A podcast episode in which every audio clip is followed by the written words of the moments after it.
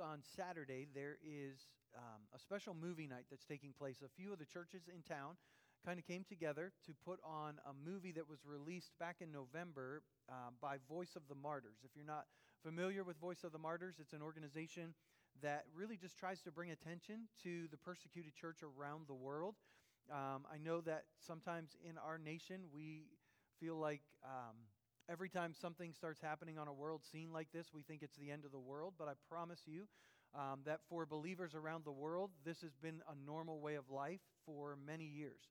Um, there actually are more martyrs for Christ right now, currently, year by year, than there ever have been at any other point in history.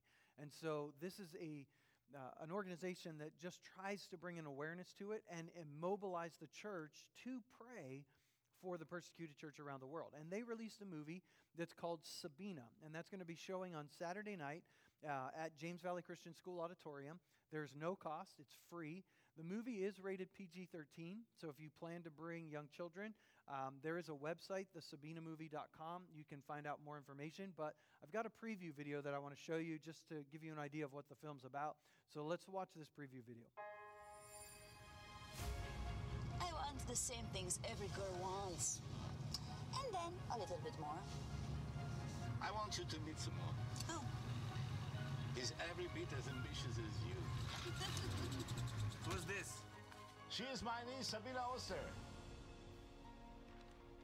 My mother is nagging me to get married. She's even picked out a girl. That sounds very nice for you. What do you think? I think my mother should ask me that question. Your mother's gonna kill me.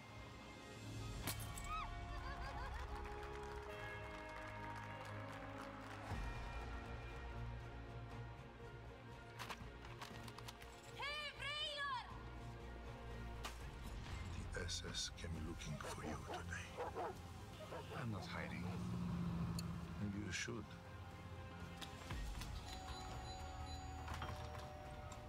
Uh, sind Sie Sabina von Bald?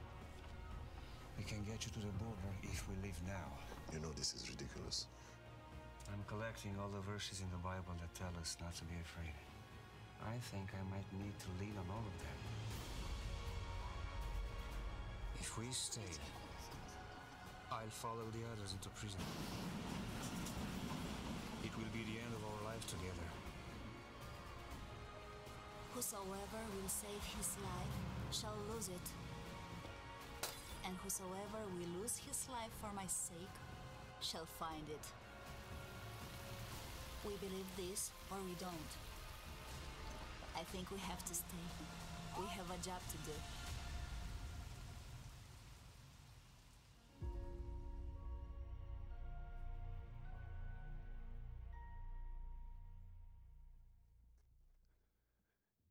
Interestingly, as we talk about the faithfulness of God today, um, the movie really depicts the faithfulness of God, especially when it doesn't look like God is being faithful, and uh, really portrays the power of forgiveness. And so, uh, great film.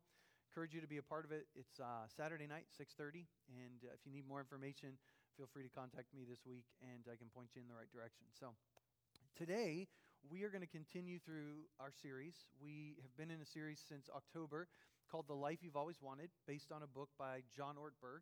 There are copies of the book available in the back. And basically, the book is about spiritual disciplines and how we, as believers, should use spiritual disciplines to help us to grow in our lives, to help us to experience the life that Jesus died to provide for us. And so, as we've gone through each of these disciplines, we've talked about how to practice them, put them into practice, work them into our lives. And uh, as I was reminded by a friend this week, when maybe I wasn't displaying uh, the type of slowing that I needed to display, that we can need to continue to practice those things in our lives. And so, um, this last month, we were talking about the, the practice of confession, um, how as believers, we can use confession in our lives regularly or even in just seasons of our lives specifically to really allow the Holy Spirit to, to work. We talked about 1 John's chapter 1 and 2. We looked at Psalm chapter 51 over the last couple weeks. And I told you that I wanted to talk today about confession as it relates to living in community. Living in community. In fact, the, the title of the message today is Living in Community. And when we first started this series, one of the verses that we read together that I utilized was from James chapter 5 verse 16. It says, "Therefore, confess your sins to each other and pray for each other so that you may be healed." The prayer of a righteous person is powerful and effective. And I don't know about you, but when we start talking about confessing our sins to each other, I don't know what type of thoughts um, come to your mind, but are we the type of church body where people can freely and easily confess sins and flaws to each other? And if we're not, what are you and I doing to become the type of body where that's possible? I believe that community is vital to experiencing confession the way the Father designed. I don't, as we've talked over the last couple of weeks, I don't know that confession is what's needed for forgiveness as much as it is for healing. Okay? I believe when we come to faith in Christ, we receive the forgiveness of Christ. And I don't know that we have to confess every sin every day in order to, to maintain Christ's forgiveness in our lives. I don't think that we're dangling over hell by a string, and if we forget to confess a sin, that we're, we're going to be plunged into outer darkness. But I do think confession is absolutely important in our lives to experience not just physical healing, but wholeness in our lives. And if we don't confess our sins, and especially to each other, because I have news for you, you and I have blind spots in our lives.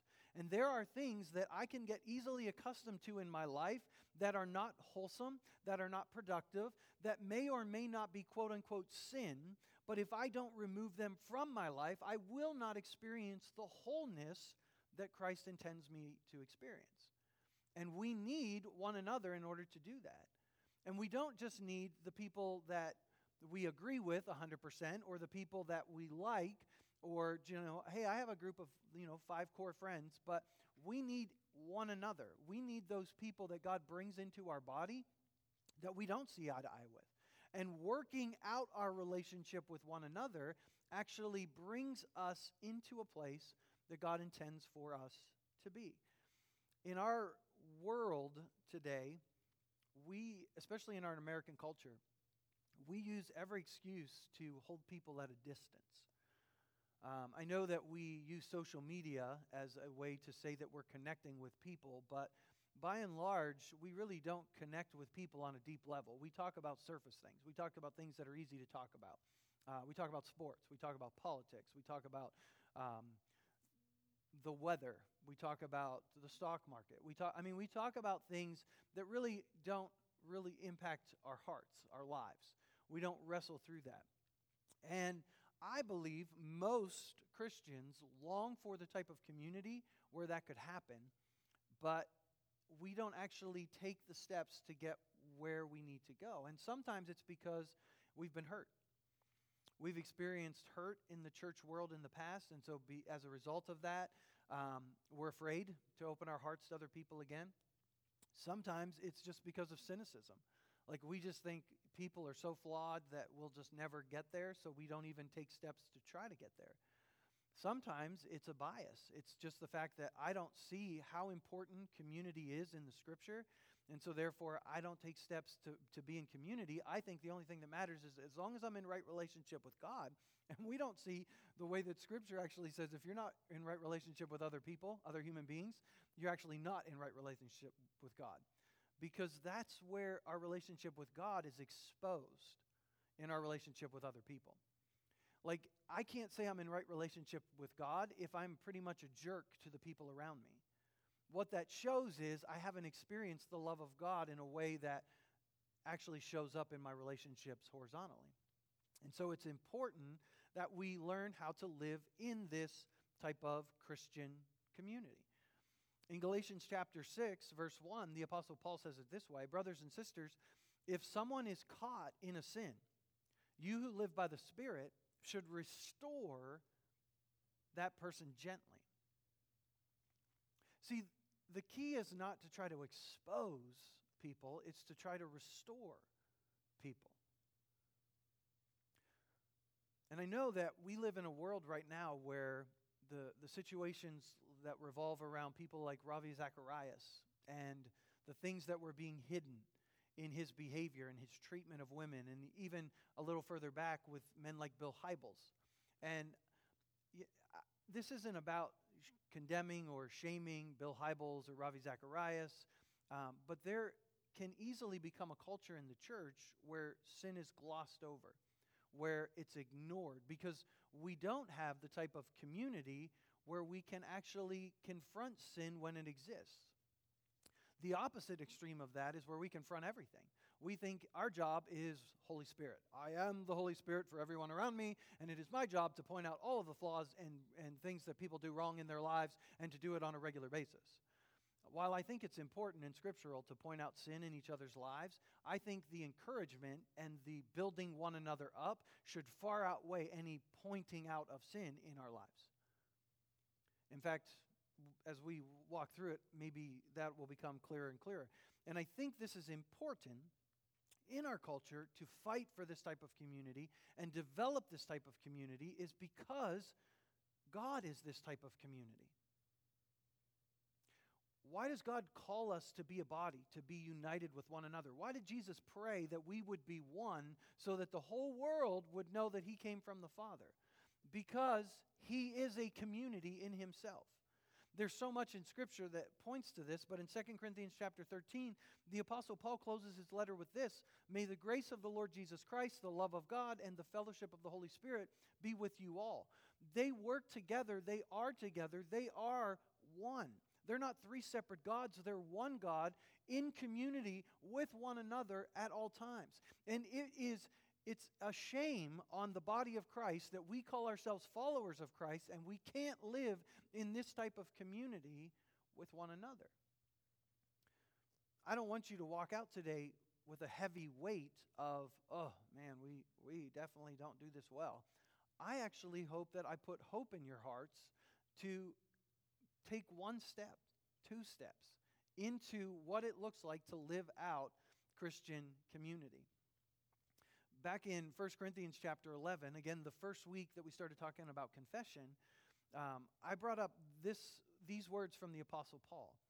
1 Corinthians chapter 11, he's talking about celebrating the, the Lord's Supper, commun- what we call communion. And he says, If anyone who eats this bread or drinks this cup of the Lord unworthily is guilty of sinning against the body and the blood of the Lord. Now, I grew up in church where we every time we would have communion, we would examine ourselves to make sure there was not unconfessed sin in our lives, which I'm totally not opposed to. That is probably a very good idea to quiet ourselves before we partake of what represents the blood of Jesus that brings forgiveness, that we just quiet ourselves and say, Holy Spirit, is there something in my life that I should confess? But the context of what the Apostle Paul is saying in 1 Corinthians chapter 11 has nothing to do with individual sin.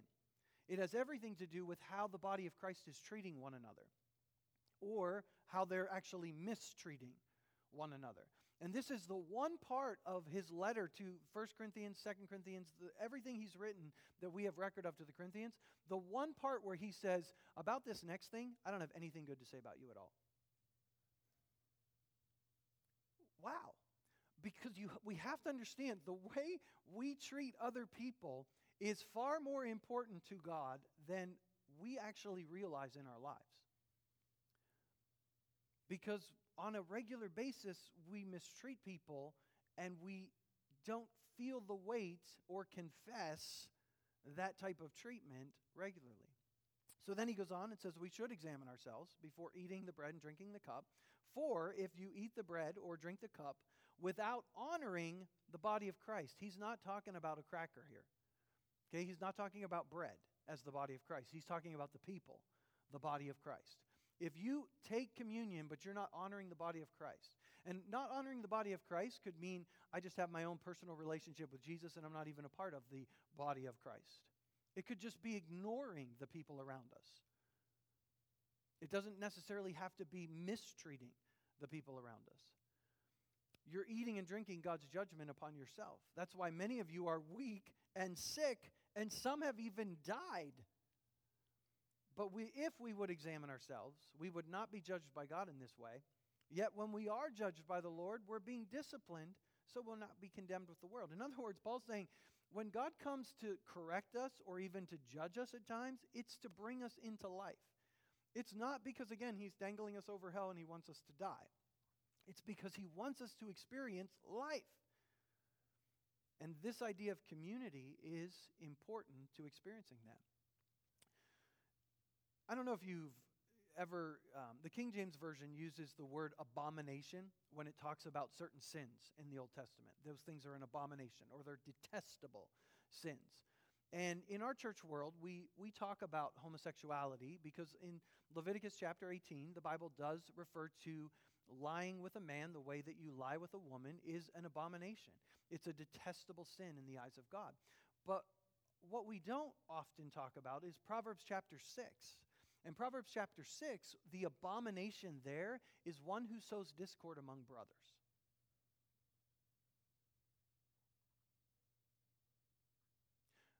So when I start slandering or having a conversation with someone about person A over here, and I'm putting that, I'm sowing discord.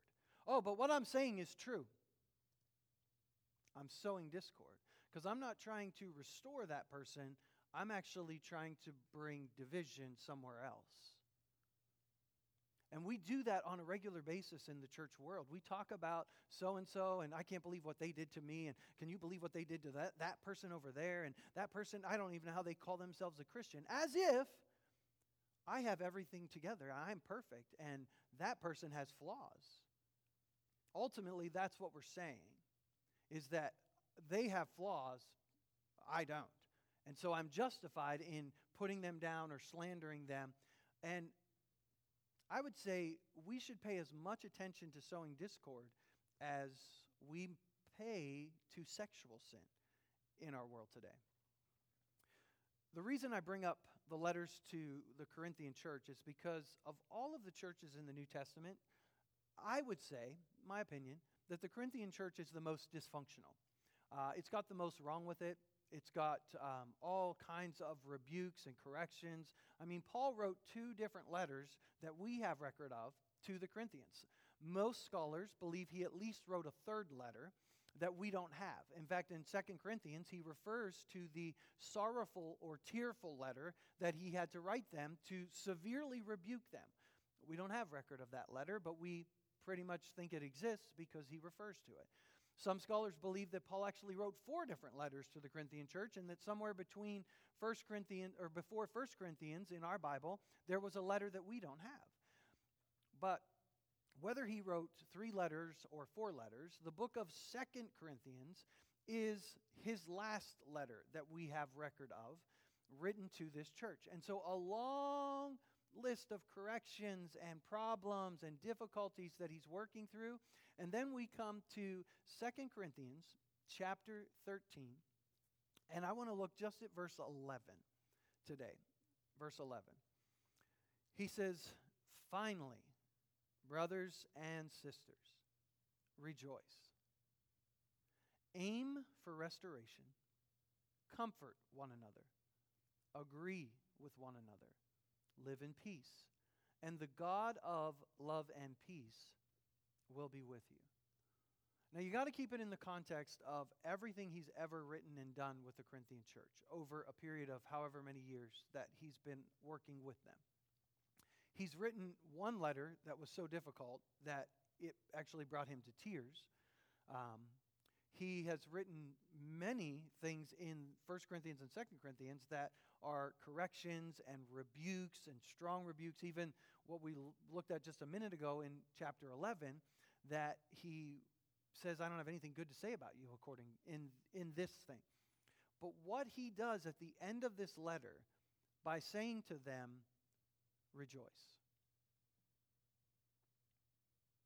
The most dysfunctional church in the New Testament rejoice. In other words, stay in a place of hope. See, it's easy for us to get cynical, to get frustrated, to give up. In fact, I, I once picked up a book from Barnes and Nobles. We were there having coffee, and there was a book on the shelf called Love Jesus, Hate Church. Love Jesus, Hate Church. And, you know, it's shocking title. It would intrigue me. And so I read parts of it. I couldn't read it because that is unbiblical. You cannot love Jesus and hate his bride, his body. Now, you may be like the Apostle Paul, and there may be a lot of dysfunction that needs to be corrected and a lot of things that need to be brought to the surface. But to actually say you hate the body of Christ, there's no place for that. I have been a part of the church all of my life, all 46 years of it. Okay, I was raised on the front row of a church. Uh, my dad served as a deacon. My mom was a Sunday school teacher. Every time the church doors were open, we were there. Sunday morning, Sunday night, Wednesday night, all the time, we were in church. And for the 22 years that I lived in my parents' household, we went to the same church. The same church. And I saw a lot of dysfunction in that church. Um, I had, we had pastors that had moral failures while I was there. Um, we had pastors that had moral failures that people didn't know about, but then later on we found out about. But those pastors were asked to leave. The leadership knew about some of the things that were happening, and some of it didn't get exposed until later on. Uh, we had people, we had a pastor leave the church that I was a part of and actually plant another church in the same town. I mean, I, if you want to talk about dysfunction, I saw it. I watched it. I mean, my own family experienced it because there was a fight on the deacon board one time, and um, one of those members left the church and didn't go back for a number of years because of his the feelings that got hurt. I mean, I watched it and I participated in it. When I went to Bible college, I started to get a little bit of knowledge about, you know, how to to teach the scriptures and how to interpret the scriptures. And of course, I'm right. And the person that's pastoring this church needs my help. I'm the Holy Spirit. And so uh, I remember a time I got so angry at something that was being taught in the, the worship service that I left the worship center, the sanctuary, and I went out in the lobby. And I was out there with a friend of mine who was also um, a Bible college graduate, and we were like so mad, and we were like in while the service is going on, talking about how ridiculous what was being preached was. And another lady came out angry at that pastor and angry at what was being taught. And uh, you know what was being taught? That the the Bible, uh, the the apostles didn't even have the written scripture that we have. They relied upon the Holy Spirit. Yeah, that was what was being taught. That's what got me so worked up and so in a frenzy that I went out in the lobby and had to like er, vent and and you know the whole time all that happened, I thought I was right. And looking back on it, wow, was I an idiot? Because that's not how we handle things in the body of Christ. In fact, after I became a pastor, I struggled with the guilt of that for so long that I actually called the pastor that I caused problems for and um, which is interesting because after that pastor left our church, he divorced his wife. He actually committed adultery, divorced his wife, and married someone else. So it's easy then for me to say, see, I was totally justified, and he was wrong. Uh, yet I didn't. I really felt like I needed to apologize. And so I did. I called him and I apologized, and I still couldn't shake the guilt of it. You know, it was like I just needed closure. And I was in Kansas City at our general council, and uh, I was at an altar just worshiping. Uh, I had responded to the whatever the message was that day. And when I stopped worshiping, I turned around, and kid you not, out of all the pastors in all of the country, he was standing directly behind me. Um, so I apologized again. And I'll never forget, he, he looked at me and he's like, Tommy, you don't have to apologize more than once. Yeah, that's what people call me back home. And so he's like, it's forgiven, it's forgotten. Don't carry it anymore. And we hugged, and right beside him was the associate pastor at the time that I grew up to, and it was a fun reunion, and uh, just loved how God worked out the opportunity for me to do that. So I, I tell you that to say I've experienced the dysfunction of church. Uh, I've been in this church for 24 years, and I've seen good, bad, and ugly. I've had people leave our church because of mistakes I've made. I've had people leave our church and lie about things that I actually didn't do. I mean, there's enough truth about things that I don't do right that you don't have to make up stories. You could just actually tell the factual ones. But I don't recommend it because we make mistakes. And I believe throughout the scripture we see it too, even with the Apostle Paul. The Apostle Paul split from Barnabas because they couldn't agree about whether John Mark should come with them. Because John Mark had abandoned them, Paul didn't think he needed to come. Barnabas wanted to give him a second chance, and they split. But you know what I love about the Apostle Paul? Is that at the end of his life, in one of his writings, he asks for John Mark to come to him because he's become so important to me. So even though there was a split at one time, they never stopped working on reconciliation.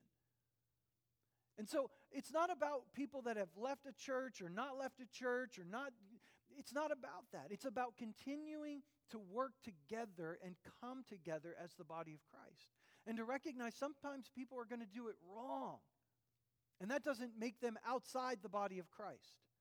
The Apostle Paul is writing to the Corinthian church in all of their mistakes, in all of their flaws, and make sure you understand this.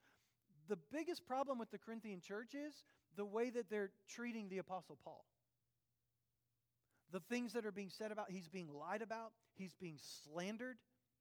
They're disregarding things that he is telling them to do as an apostle. And all of that, at the end of this letter, look what he says, even before rejoice brothers and sisters. No, how can you even call yourselves Christians? Brothers and sisters. I'm not trying to advocate that um, there is no such thing as sin, so we should just call everyone a brother or sister. No, there's a time for correction. Even in the letter to the Corinthians, there was a time to put a man out of the church so that he would come to his senses and hopefully be restored back into the church. So, yeah, there's a time to draw a line. I just feel like in our culture today, we draw lines everywhere. And we take people who make a mistake or a few mistakes and we draw a line and we put them out of the church and we stop calling them brothers and sisters and we stop working toward reconciliation even as I was preparing this message, and I thought about Ravi Zacharias and I thought about Bill Hybels, and of course, Ravi has passed on, and, I'm, and, and of course, the question just popped into my mind Did Ravi Zacharias go to heaven or hell? I mean, he was doing some pretty crazy stuff and mistreating a lot of women. And here's what I've come to I don't know. I don't know. I believe the grace of God is big enough that Ravi Zacharias is in heaven. I just don't know. And here's the thing it's not my job to figure out. it's just my job to work among the living and to try to bring everybody into the kingdom. And just because someone disagrees with me doesn't not make them my brother or sister. Just because someone even slanders me doesn't make them not my brother or sister. This is how restoration is worked out in our lives. If we cannot stay in a place of hope, whether it's church, our marriage, our job, our community, our nation, if we cannot stay in a place of hope, if we fall into cynicism or frustration or we just give up and become indifferent, it's not a result of what's happening around us. It's a re- result of the lack of character within us. I'll say that again. If we cannot stay in a place of hope in anything, church world, community, anything, it's not because of what's happening around us. It's a lack of character on the inside of us. In James chapter 1, consider it pure joy, my brothers, whenever you face trials of many kinds, because you know the testing of your faith produces perseverance. Let perseverance finish its work so that you may be mature and complete, not lacking in anything. Romans chapter 5. We rejoice in our sufferings, knowing that suffering produces endurance, and endurance produces character, and character produces hope. Suffering, hope. 1 Peter chapter 4. Dear friends, do not be surprised at the fiery ordeal that has come upon you to test you, as though something strange were happening to you. When we are involved in a place where whether it's at work or it's in our, our marriage or whether it's in our church, and there's friction, there's tension, there's just difficulty, that's not a sign of the absence of God. That doesn't mean you took a wrong turn, that you married the wrong person, that you're at the wrong church. In fact, statistically, people who leave a church are very likely to leave another one. People who leave a marriage and get divorced are more likely to divorce again. And we live in a, a, culture where we go from job to job to job to job to job, job, job, because we're looking for the elusive happiness on the outside of us, and it's supposed to be produced on the inside of us. I'm not saying, again, there's never a time to leave any of those situations, but we have become a culture that just leaves all the time. And we don't develop the type of character to stay in hope. Just look at your Christian friends' Facebook pages. There's way more critical cynicism than there is hope being posted day after day by the church world. We should be in hope. We should be able to rejoice even in the most dysfunctional of places, even when we're being mistreated, because that's what the Apostle Paul says. Then he says to them, aim for restoration. And it's interesting, th- there's so much um, debate about how to, to translate this passage, um, this part of the passage. Some verses will say strive for restoration, some will say be restored.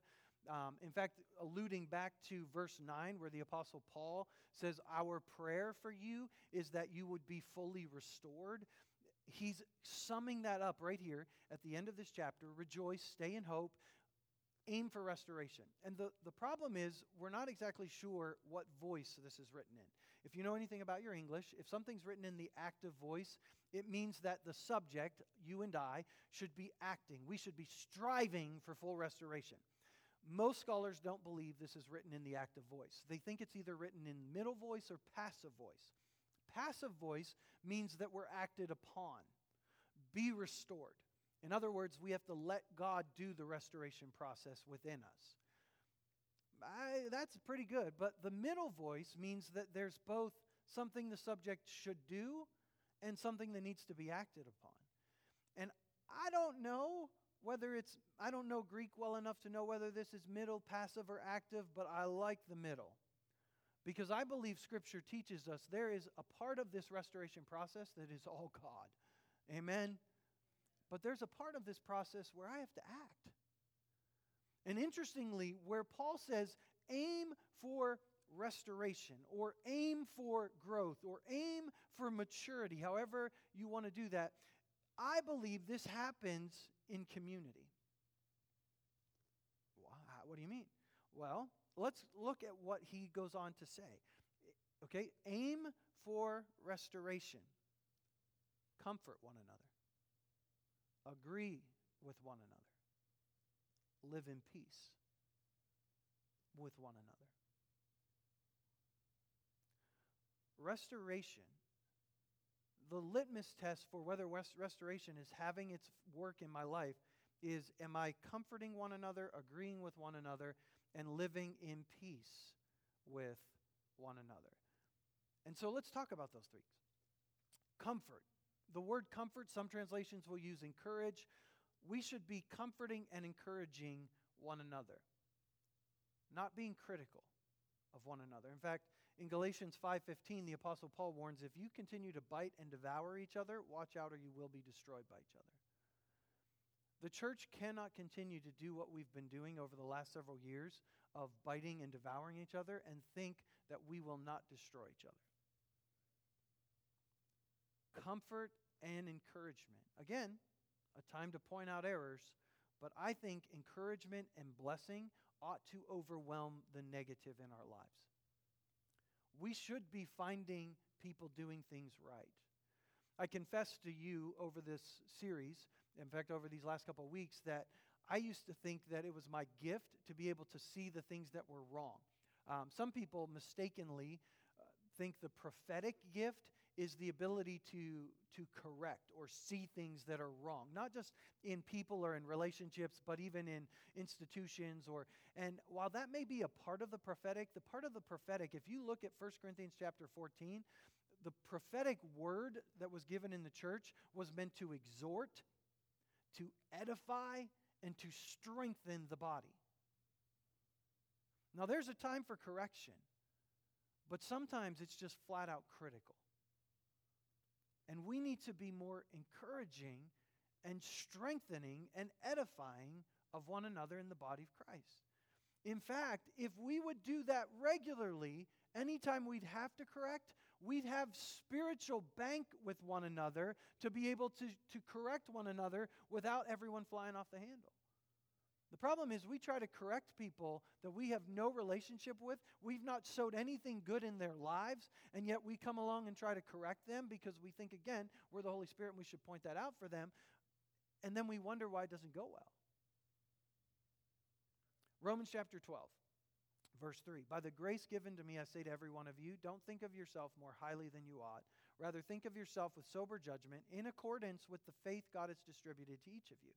In Matthew chapter 7, Jesus says, With the judgment you pronounce, you will be judged. And with the measure you use, it will be measured to you. In other words, when you're going to correct a fellow believer, however, whatever measure you use to correct them, that's what I'm going to use on you. Again, be merciful because I've been merciful. And then he says, Take the log out of your own eye so that you will see clearly to take the speck out of your brother's eye. What Jesus is trying to tell us is if you see four flaws in your brother, guaranteed there's at least four in your life. And so before you go about correcting them, do an inventory and make sure that you're not supposed to do something encouraging that helps take care of those four things, and make sure that you're actually supposed to correct them. Or make sure that the reason you're correcting them is for their spiritual good and not just for your own vindic- vindication, if you will. Someone wronged me, so I'm going to go point out what they did and how wrong they were to me. Go watch the Sabina movie and you'll hear about the power of forgiveness. And then, then see that one. So we have to come to the place where comfort and encouragement is the biggest part of our body. Then he says this agree with one another. And I, I love this because we look at this and we're like, agree with one another. Well, how is that possible? I mean, we live in a world that is so polarized right now. Even the church is so polarized about everything. Everybody has an opinion about everything. For goodness sake, even Wordle, people are getting everything all. I can't. Wordle's so dumb. And they're actually trying to sabotage other people's Wordle game by sending them the right answer so they can't even be a part. It's just like, why does everything have to be so. But lest you think we have to agree with each other is just an easy thing, it's not. If we're going to be in agreement with each other when there's disagreement, both of us have to make a change. Both of us. And I know, I know, but Pastor Tom, I'm right because I've got Bible verses. Well, so do they. Now, what do we do? We've talked about binding and loosing in the, the Jewish culture and how they would wrestle with the scripture and they would literally just, I mean, they would, the spit would fly. That's the type of debate that they would have. But at the end of the day, they were a community. And they found a way, not on the first try always, but they found a way to come together. The Apostle Paul in Philippians chapter 4 I entreat Euodia and I entreat Syntyche to agree in the Lord. Yes, I ask you also, my true companion, help these women who have labored by my side in the gospel together with Clement and the rest of my fellow workers whose names are in the book of life. In our community, how many people know about your disagreements with other people in the body of Christ? And should they? We work them out we come to a place of agreement, and that may take the rest of our lives. How do we stay in community with each other when we're just trying to come to agreement? Well, Paul says it in the last phrase live in peace. Live in peace. What's he saying? He's, he's saying God is over all. You, you don't have to get everyone to agree with you. Live at peace. It's not your job to fix everybody. Live at peace. You don't always have to be right. Live at peace. I mean, you can trust the peace of God. You can actually stay in relationship with people and actually call them brothers and sisters, even when there's this, because of the peace of God. Because you're going to continue to look inside and examine yourself, and they're going to keep look. As much as it depends upon you, Romans 12, uh, 12 18, as far as it depends upon you, live at peace with everyone. Here's a test to know if you're, if you're leaning towards cynicism or not. When you read Romans 12 18, do you look at the exception first? In other words, when you read Romans 12 18, do you say, well, see, I, have done everything I can to be at peace with this person, so therefore I am right? Or do you read it as Hebrews 12 14, make every effort to live in peace with everyone and be holy? Without holiness, no one will see the Lord. You ever heard that verse before? I heard that growing up all the time. Without holiness, no one will see the Lord. Without holiness, no one will see the Lord. And I wish at some point in my growing up years or in my 46 years in the church, someone would have said, hey, by the way, that's in the context of living at peace with other people. Because most of the time, holiness is about a list of certain things that you could do or not do, not in how you live in relationship with other human beings. And yet, the writer of Hebrews says, Live at peace with everyone, be holy. I'm not saying that holiness isn't all of those other things, but our relationships with one another is the biggest litmus test of our holiness. So, as we go through the month of confession, we've been talking every week about opening our hearts. Holy Spirit, search me, show me. I hope that we recognize community is an important part of confession. We need a place where members of the body of Christ can, can actually confess our sins one to another. And I don't know about you, but my experience in the church hasn't been all good. It hasn't. And I, I can't say that all of my life I have loved the church. I, I guarantee you there are seasons in my life where I've been critical of the church. I've probably even just been indifferent, just done with it. Love God. Oh, it's church people I can't stand. That type of attitude that's common in our world today. But I can honestly say I'm in a place in my life where I love the church. I mean, she is flawed. She is not perfect. There's a lot of things I think in the church world that need corrected. I don't know if I'm right on all of them, but I love Christian community. I love the broader body of Christ. Every year that I've been the pastor of this church, I've been a part of the ministerial association in town with other brothers and sisters in Christ.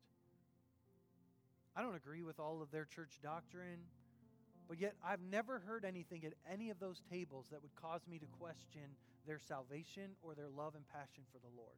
In fact, being at the table with them has helped me to actually see them more as a brother and sister in the Lord. It's actually brought clarity to some of their doctrines that I thought I understood before. It's funny how different people look up close than at a distance. I love being a part of the James Valley Christian School community and people of other denominations and other churches when coaching cross country and being able to work with different people. Does that mean all of those relationships have always been good? No. There's been a lot of angry parent conversations over the years. Sometimes because of mistakes I've made, and sometimes I believe because of no fault of my own. And yet, every day, I have to remind myself stay in hope. That person that maybe mistreated me in the past, well, the Apostle Paul was guilty of that too. Stay in hope. Keep seeking restoration. Never close the door. They're a brother and sister in Christ. Even if they worship differently, even if they think differently, even if they leave here and go somewhere else. It's okay. I can live at peace because my job's pastor, not Holy Spirit. You can live at peace because none of us are called to be everything to everybody. We're just called to be in community. We're going to pick up on this even more next week. We're going to talk about our church a little bit more, and we're going to build on some of the stuff that I've shared today. But my hope is over the next week that the Holy Spirit, one, would correct us of any place that we've allowed cynicism or frustration or bitterness into our lives towards the body of Christ. Okay, so in the time of confession, that's what we want. Holy Spirit, show us those things. But also, Holy Spirit, what do I need to do to go first? It's easy for us to look at a church culture or a work culture or any culture and talk about how toxic that culture is or how bad that culture is, but ultimately I'm in that culture. And so I'm a part of the badness because I'm in it. And so if you attend Restoration Church, you are a part of our church culture. Yep. So, what can I do to start changing the deficiencies. That's what I've been asking the Holy Spirit to help us with over this week. And so, Father, that's my prayer for us. Holy Spirit, over this week, search our hearts, show us any area where we have allowed cynicism, criticalness, frustration, even bitterness into our hearts to put us in a place where we have lost hope where we've become indifferent to the body of Christ, where it's okay for us to just show up on Sunday morning, do the worship thing, and not really think about the body of Christ the rest of the week. Show us where we need to change. Show us how I, show us how we can be a part of making a difference in the culture of Restoration Church, to be a place where we can actually confess our sin to one another, a place where we can encourage one another a place where we can come to agreement with one another and live in peace with one another so that we actually live out this restoration that you have always dreamed for us. And so, Holy Spirit, over this week ahead, do a deep work in each of our lives. Give us the opportunity to see the things that we haven't seen before the areas of our hearts where we've been blinded by our own biases or our own insecurities or hurts or fears. And help us to welcome the type of accountability with others in this body where they can help us see things that we can't see without their help. So, Holy Spirit, thank you for your faithfulness. Thank you that you will finish the work that you started in my life, in the lives of those that are here in Restoration Church. And God, not just our church, but every church in this community, every church in this nation, every church around the world. May we actually be one the way that you are one and totally reflect your image to the world that's watching.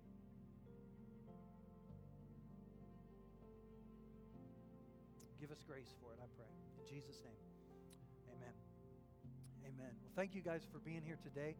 Um, hope that, I hope that I've put hope in your heart for what is possible. And uh, I pray that over this week ahead, pray into those things and allow the Holy Spirit to bring to your mind the things that He needs to. I want to encourage you to stop by the table in the lobby before you leave today. There is information out there. If you didn't get the letter in the mail, those will be out there. Uh, if you need to fill out a new information card, please do that. Uh, there is all kinds of stuff available out there at the table. The offering baskets are there as well. Thank you for your faithful giving, and uh, we'll see you again next week. Don't forget House of Prayer tonight at 5 o'clock as well. God bless you as you go.